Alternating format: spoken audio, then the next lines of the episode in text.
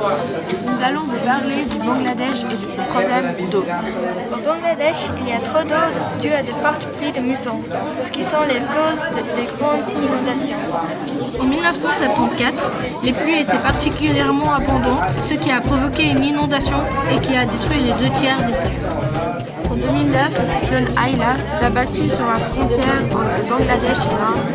La plupart des dégâts ont été causés par d'importantes inondations qui ont contaminé les sources d'eau potable avec de l'eau de mer. Les décimes des poissons élevés par des populations dans les étangs d'eau douce.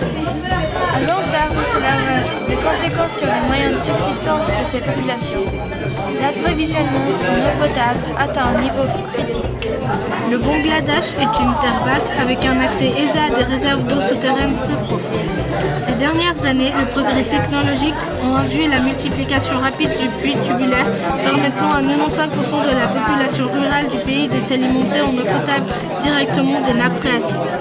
Ces sources ne sont pas contaminées par les nombreux pathogènes et autres contaminants qu'on trouve dans les eaux de surface. Les puits tubulaires ont été considérés comme, comme un bienfait facilitant l'approvisionnement en eau potable. Mais un grave problème a été constaté depuis quelques années. Plus d'un puits sur cinq, c'est-à-dire à, peu près 1,5 million de puits, sont contaminés par des niveaux inacceptables d'arsenic naturel. La présence de ce poison à l'action souvent très lente s'est remarquée au début des années 90, quand les victimes d'arsenicose ont commencé à se présenter dans les hôpitaux du Bangladesh. Certaines études semblent indiquer que plus de 35 est bien plus élevée que la moyenne acceptable pour la santé humaine. Voilà les problématiques du Bangladesh. Merci de nous avoir écoutés.